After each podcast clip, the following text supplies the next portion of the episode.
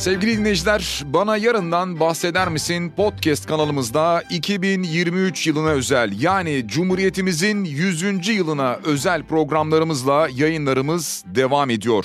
Bugün konuğumuz Pelin Batu. Pelin Batu biliyorsunuz tarihçi, yazar, şair, oyuncu. Aslında Pelin Batu'nun birçok meziyeti var, birçok işi var aynı zamanda. Pelin Hanım merhaba. Merhabalar, nasılsınız? Teşekkürler. Cumhuriyetimizin 100. yılını kutluyoruz ve bu 100. yıl coşkusu içerisinde birçok kesime de dokunmaya çalışıyoruz.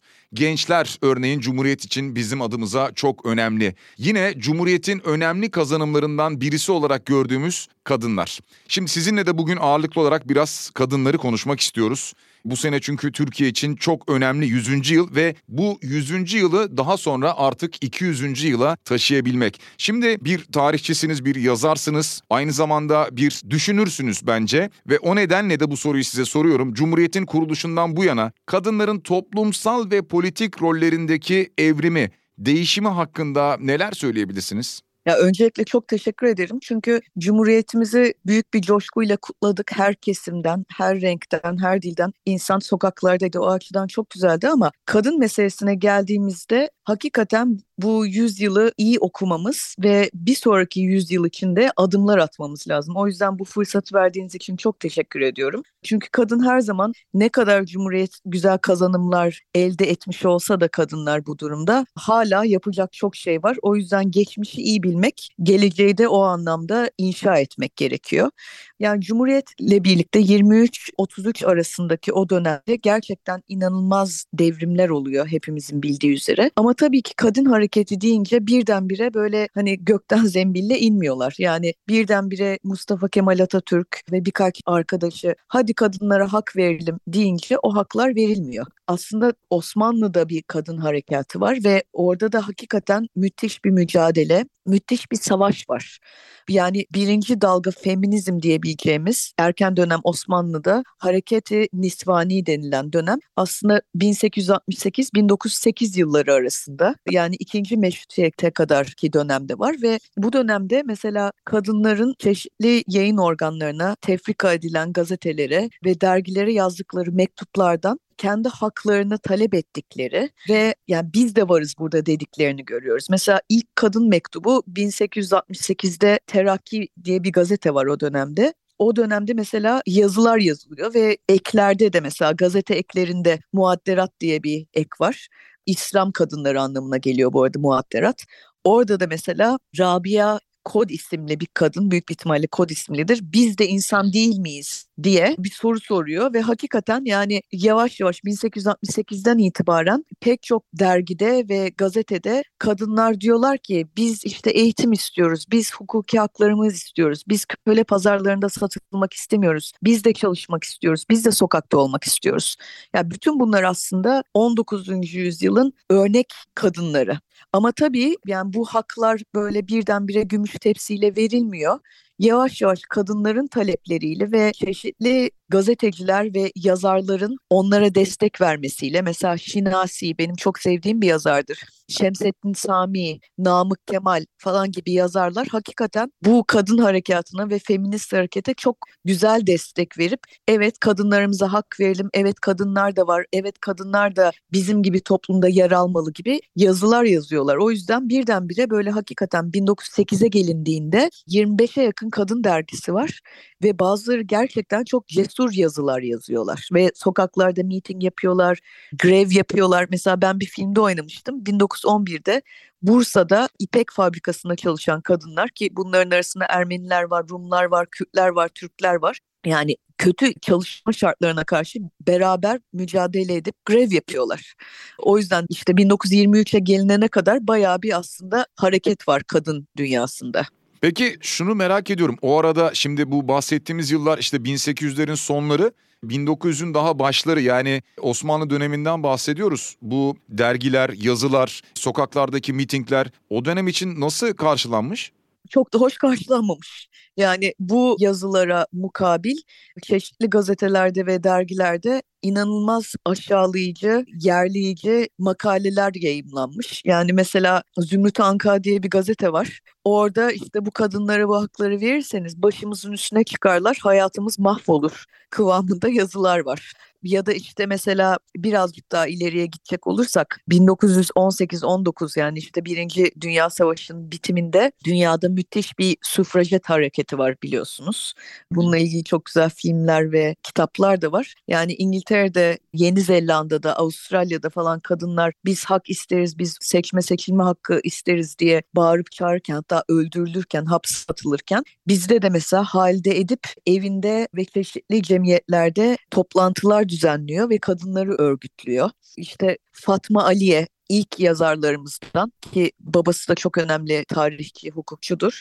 O ve kız kardeşi keza Halide Edip gibi bunlar Osmanlı'nın krema takımı diyebiliriz. Yani okumuş yazmış o şansı erişmiş. Çünkü hani halk, ahali, o işçiler her ne kadar fabrikalarda çalışmaya başlasalar da mecburen hani erkek kalmadığı için bu çeşitli savaşlardan ama bu kadınların sözü tabii ki hem dış basına hem de işte ülke içindeki gazetelerde çıkıyor. Ama sürekli bir kavga halindeler. Çünkü onların karşısında duran hem vekiller var parlamentoda hem İttihat ve Terakki tayfasında mesela Enver Paşa olsun, Talat olsun aslında onların da eşleri çok güçlü. Naciye Sultan mesela o da mesela kadınlar için bayağı bir mücadele ediyor ama İttihat ve Terakki'nin pek çok üyesi de bu kadınların güçlenmesi konusunda hemfikir değil. O yüzden aslında genel olarak toplum çok da sıcak bakmıyor ve hazır değil. Ve aynı zamanda tabii o dönem okur yazarlık oranı çok düşük. Yani bu aslında tüm ülke genelinde düşük o dönemde. Tabii ki kadınlar için de aynı şey geçerli, erkekler için aynı şey geçerli olduğu gibi. Belki de bu yazılanların değil mi çoğu ulaşmıyor zaten adreslerine. Evet evet. Yani ben mesela en iyi bildiğimiz 1927 nüfus sayımı. Yani bayağı ileri bir tarih değil mi 1927 ama o nüfus sayımında ülkenin yüzde onu okur yazar ve yani yüzde onun yüzde ikisi kadın. Yani düşün 100 insandan iki kadın sadece okuma yazması var. Evet yani dolayısıyla aslında okur yazarlığın daha sonra Latin alfabesine geçilmesiyle beraber yani Atatürk'ün devrimlerinden birisiyle beraber arttığını görüyoruz zaten Cumhuriyet'in ilk yılları içerisinde. Peki şimdi yine bu erken Cumhuriyet dönemiyle biraz devam edecek olursak ya da Cumhuriyet'in ilanından sonraki döneme yani bakacak olursak böyle genel itibariyle bir kadın mücadelesinin olduğunu anlıyorum yani öncesinde var. Cumhuriyet'in ilanından sonra mesela işte Cumhuriyet Halk Fırkası'ndan bile önce Nezihe Muhittin öncülüğünde kurulmuş olan bir Kadınlar Halk Fırkası var. Şimdi o dönem için Türk Kadını adlı otobiyografik eserinde de bu cumhuriyetle ilgili olarak inkılabın olabilmesi aynı zamanda cumhuriyetin inşasında rol oynatılabilmesi için bir siyasi oluşuma da ihtiyaç duyduklarını söylüyor mesela. Bunun beraberinde gelen Kadınlar Birliği oluşumu var. Bunlar yine Cumhuriyet tarihimiz boyunca mücadelenin diğer kolları kadar ön plana çıkmış değil. Ama bunlarla ilgili genel olarak ne söyleyebilirsiniz? Yani Cumhuriyet'in erken dönemi için. Bir kere Nezihe Muhittin benim çok önemsediğim bir kadın figürü ve çok da trajik bir aslında hikayesi var. Çünkü Nezihe Muhittin yani 1923'te dediğin gibi CHP'den daha önce bu Kadınlar Halk Fırkası'nı kuruyor ve 13 arkadaşıyla birlikte kuruyor.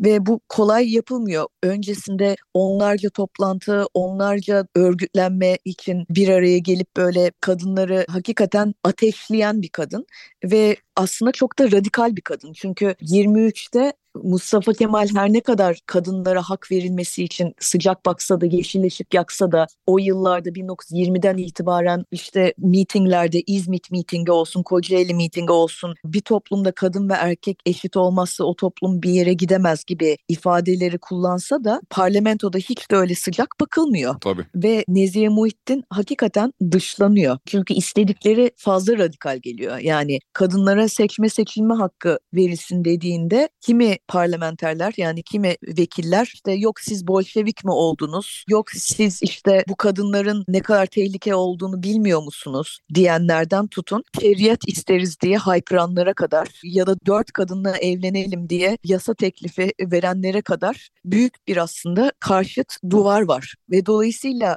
bu kadın halk fırkası evet 23'te kuruluyor ama çok geçmeden parlamentonun da baskısıyla Türk Kadınlar Birliği'ne evriliyor ki Türk Kadınlar Birliği daha belki de onlar için emniyetli bir durum. Yani o kadar radikal değil. Ve Nezihe Muhittin parti içinde kendi arkadaşları arasında da sesi kısılıyor. Çünkü bir süre sonra yolsuzluk davaları ortaya çıkıyor ki yolsuzluk davalarından aklanıyor. Aslında tamamen komplo ama bir şekilde hani fazla radikal görüşleri sahip. Fazla radikal dediğim ki kadıncağız 1923'te seçme seçilme hakkını talep ediyor. Ama gel gör ki bu haklar 10 yıl sonra hatta 11 yıl sonra verilecek Türk kadınına. O yüzden o 10 yıllık süreç gerçekten Nezihe Muhittin açısından çok trajik çünkü siyasetten siliniyor. Her ne kadar seçimlere katılmaya teşebbüs etse de bir yere gitmiyor ve hayatın sonunu tımarhanede sonlandırıyor. Ama yani bu demek değil ki mecliste kadın haklarına ehemmiyet veren, onlara hak sahibi etmek için mücadele eden insanlar yok. Mesela benim için her zaman ön plana çıkarttığım Tunalı Hilmi Bey vardır ki mecliste gerçekten ciddi anlamda protesto ediliyor. O konuşmaya başladığında kadın meselesine dair yumruklar atılıyor, işte masalar dövülüyor, işte insanlar tepiniyor ki sesi yükselmesin ve duyulmasın diye.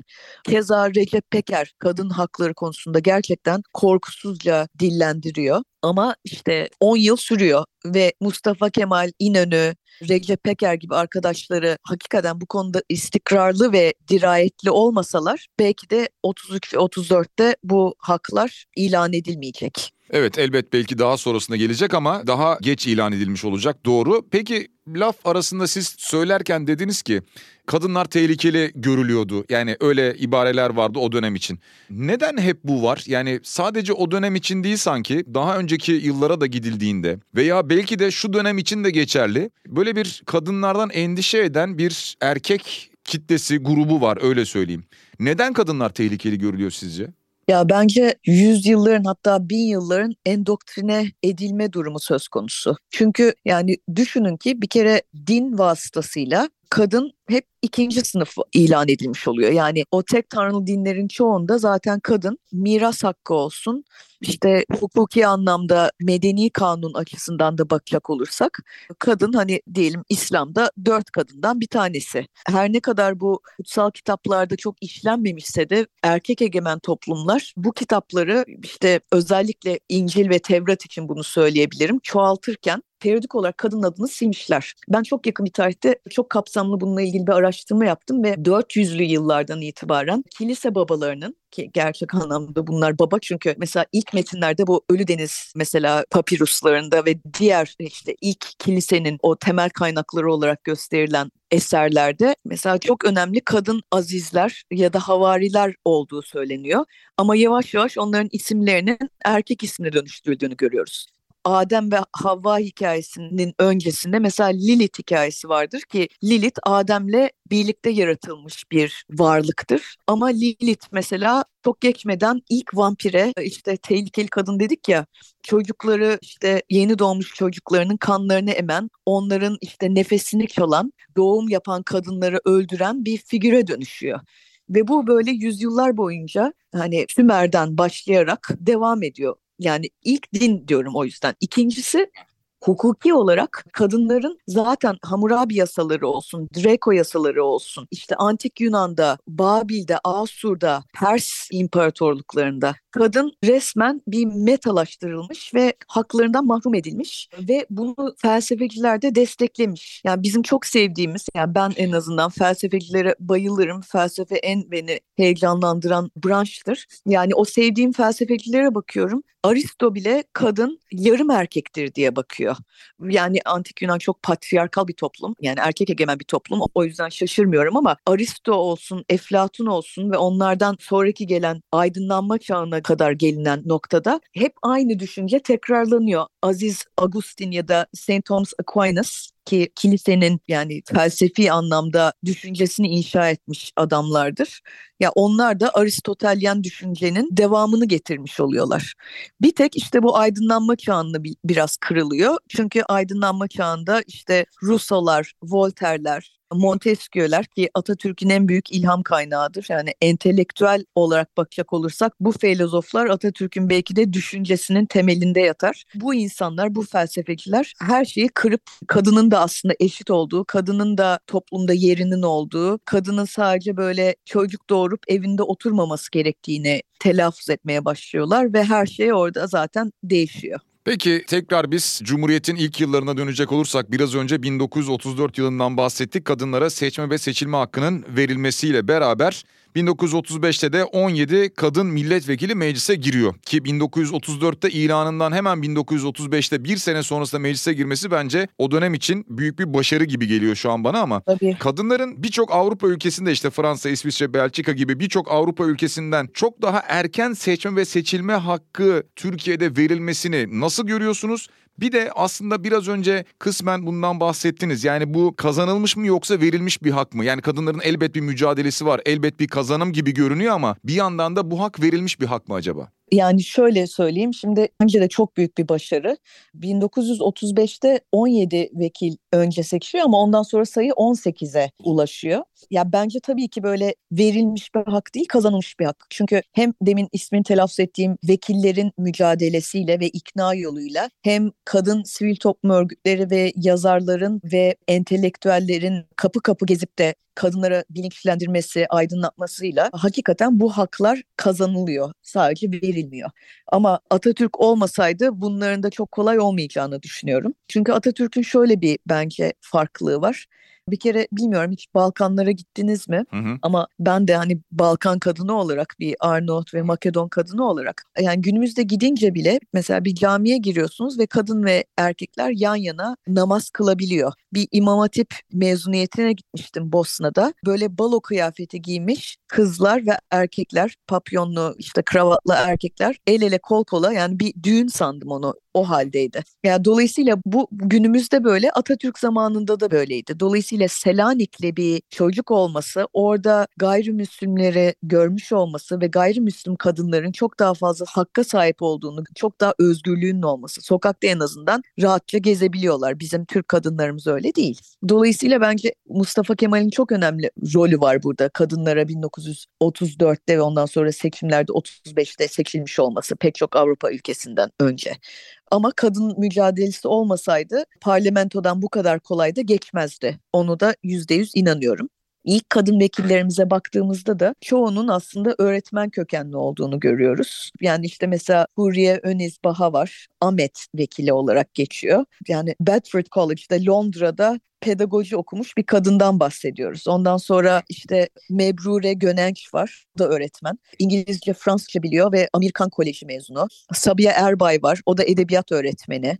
Hatı Çırpan var, satı kadın olarak biliniyor ilk muhtarlardan. Bu kadınlar kimisi işte tıp doktoru, ilk tıp doktorlarından, çoğu öğretmen ama hepsi gerçekten Cumhuriyet'in vücut bulmuş halleri. Çünkü hepsi de eğitimin olmadığı bir dönemde ya ailelerinin sayesinde yurt dışına gönderilerek ya işte mürebbiyelerle ya da ilk kez işte tıp fakültesine girip çünkü ilk kez mesela 1922'de tıp fakültesine kadınlar girip okuyabiliyor. 7 tane kadın.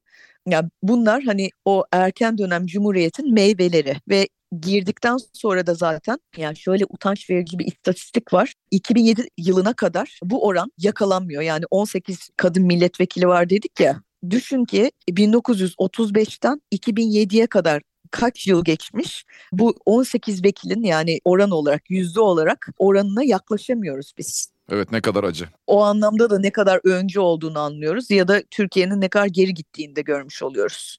Doğru. Peki o dönemden bahsediyoruz. Bugünden baktığımızda da geriye doğru bir 100 yıllık süreç var. Cumhuriyet'in ilanından bu yana. Kadın hakları adına gelişmeleri soracağım şimdi ama özellikle toplumsal cinsiyet eşitliği açısından da hangi dönemler daha belirgin olduğu, ilerlemeleri daha iyi temsil etti bizim için veya kadınlar için? Ayrıca Türkiye'de bu alanda tabii çeşitli çalışmalar var ve bunlara öncülük eden kişiler de oldu yıllar içerisinde. Bu kişiler veya bu tip hareketler, girişimlerle ilgili neler söylersiniz? Ya maalesef çok pozitif şeyler söyleyemeyeceğim. Çünkü yani şöyle bir ezberlediğim istatistiği söyleyeyim. Çünkü bu be utancın istatistiğidir. Ya dünyada kadın ve erkeğin eşitlenmesi için 136 yıl geçmesi gerekiyor. Türkiye'de ise 267 yıl geçmesi gerekiyor ki senle ben eşit olalım ya da işte kadınlarımız ve erkeklerimiz eşit olsun. Ya tabii ki dediğin gibi bu konuda çalışan sivil toplum örgütleri, dernekler ve forumlar var ve onlara müteşekkirim. Gerçekten kadınların işte hem seçme seçilme hakkı için hem toplumda eşitliği için mücadele veriyorlar. Ama hala çok gerideyiz. Yani mesela Dünya Ekonomik Forumu 2020 endeksi en son hatırladığım cinsiyet eşitliği konusunda endeks. Türkiye 156 ülke arasında 133. sırada. Ya bunlar çok iç açıcı istatistikler değil takdir edersin ki. Ama yani işte iş gücüne katılım konusunda TÜİK rakamlarına bakıyoruz artıyor. İşte kadınların işte parlamentodaki temsili konusunda mesela bu 2023 seçimi yani 28. dönem seçimde yine çok az bana göre ama geçmiş yıllara nazaran yine fena değil. 600 tane vekil var. 600 vekilin 121'i kadın. Yani işte yüzde yirminin üzerinde. Yani buna fena değil diyoruz ama. Ama hala yetmiyor işte. Evet yetmiyor çünkü yani mesela 600 vekilin 300'ü de kadın olabilirdi. Yani yarı yarıya olabilirdi mesela. Buradan hareketli aslında şunu hemen arada bir sormak istiyorum.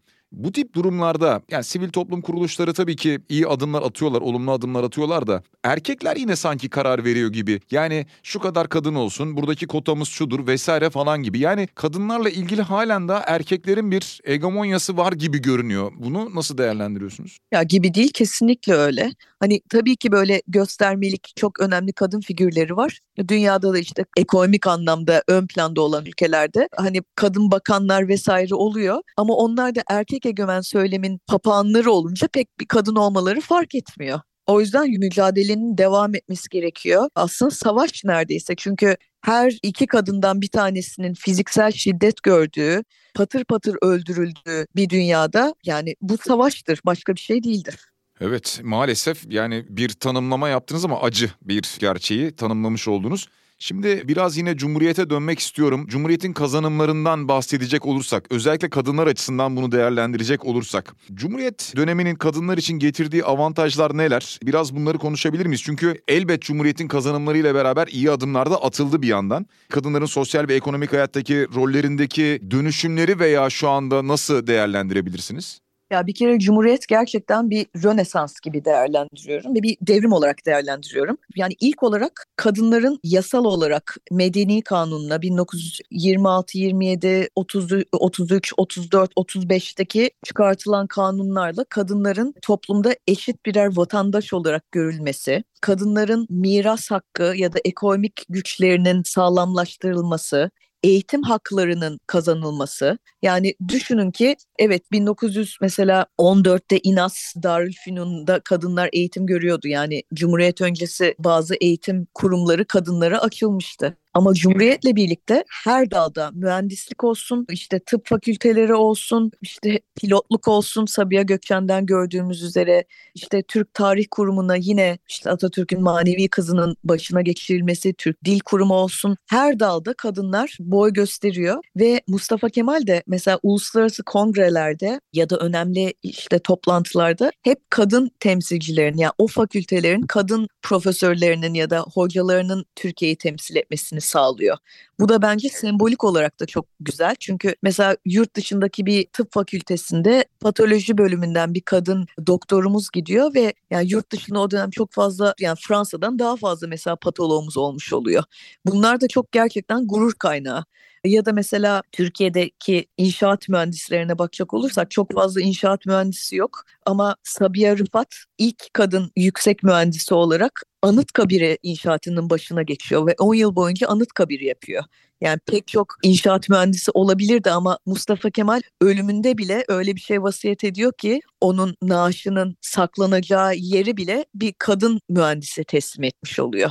Bunlar da sadece sembolik değil yani teorik değil pratikte de kadınların başrole geçmesine ve Cumhuriyet kadınının aslında toplumda her yerde her işi gayet güzel erkeklerle birlikte yapabileceğini de söylemiş oluyorlar. O yüzden tarım fakülteleri olsun işte normalde hani klasik sadece erkek işi olarak bakılan işlerde de kadınlar pekala bu işi gayet hani bilek gücüyle, emek gücüyle ve ruhlarıyla, başarıyla gerçekleştiriyorlar. Aslında tabii ki bu söylemin ötesine çıkması ve bunu pratikte görmek daha da önemli oluyor bu anlamda. Şimdi tabii ki şu yönünüzü herkes biliyor. Yani işte bir tarihçi, yazar, oyuncu kimliğiniz, şair kimliğiniz bunların hepsini herkes biliyor ama bir yandan kadınlarla ilgili çalışmalarınızı veya toplumsal cinsiyet eşitliği konularına olan ilginizi de biliyor insanlar. Peki bütün bunları konuştuk. Yani Cumhuriyet öncesinden geldik. Cumhuriyet dönemini konuştuk. Yakın dönemiyle konuştuk. Şimdi toplumsal cinsiyet eşitliği konusundaki en büyük zorluklar ne? Çünkü halen istenen noktaya gelebilmiş değiliz. Ya evet maalesef. Ya bir kere toplumsal eşitlik meselesi aslında biz buna bir insan hakları meselesi olarak bakmamız lazım. Orada başlıyor konu.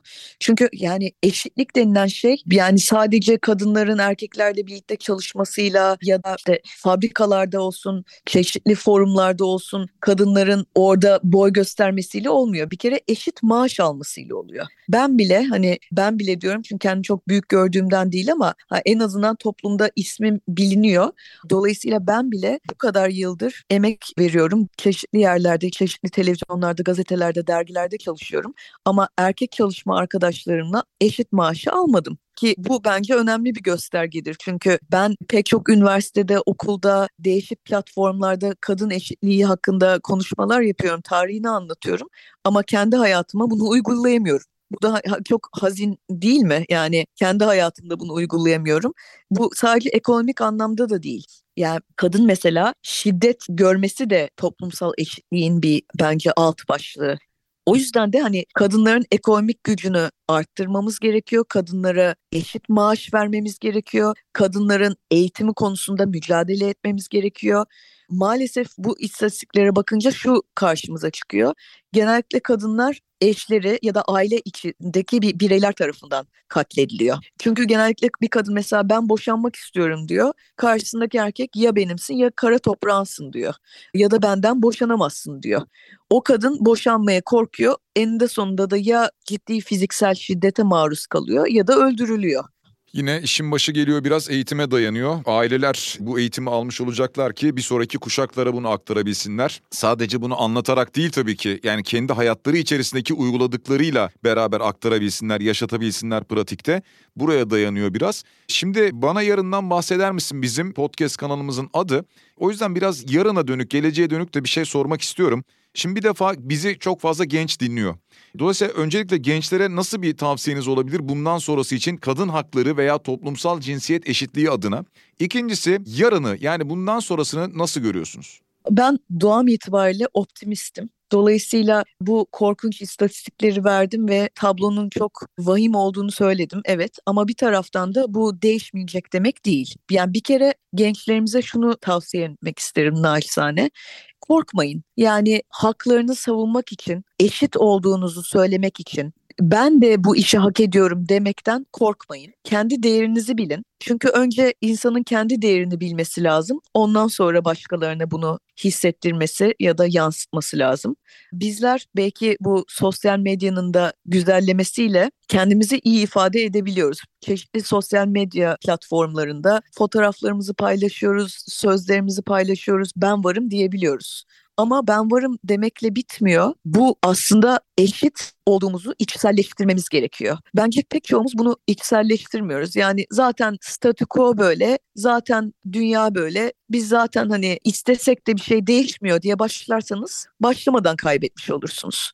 O yüzden bence öncelikle haklarınızın farkında olun, sonrasında talep edin. Ben bunu biraz geç yaptım.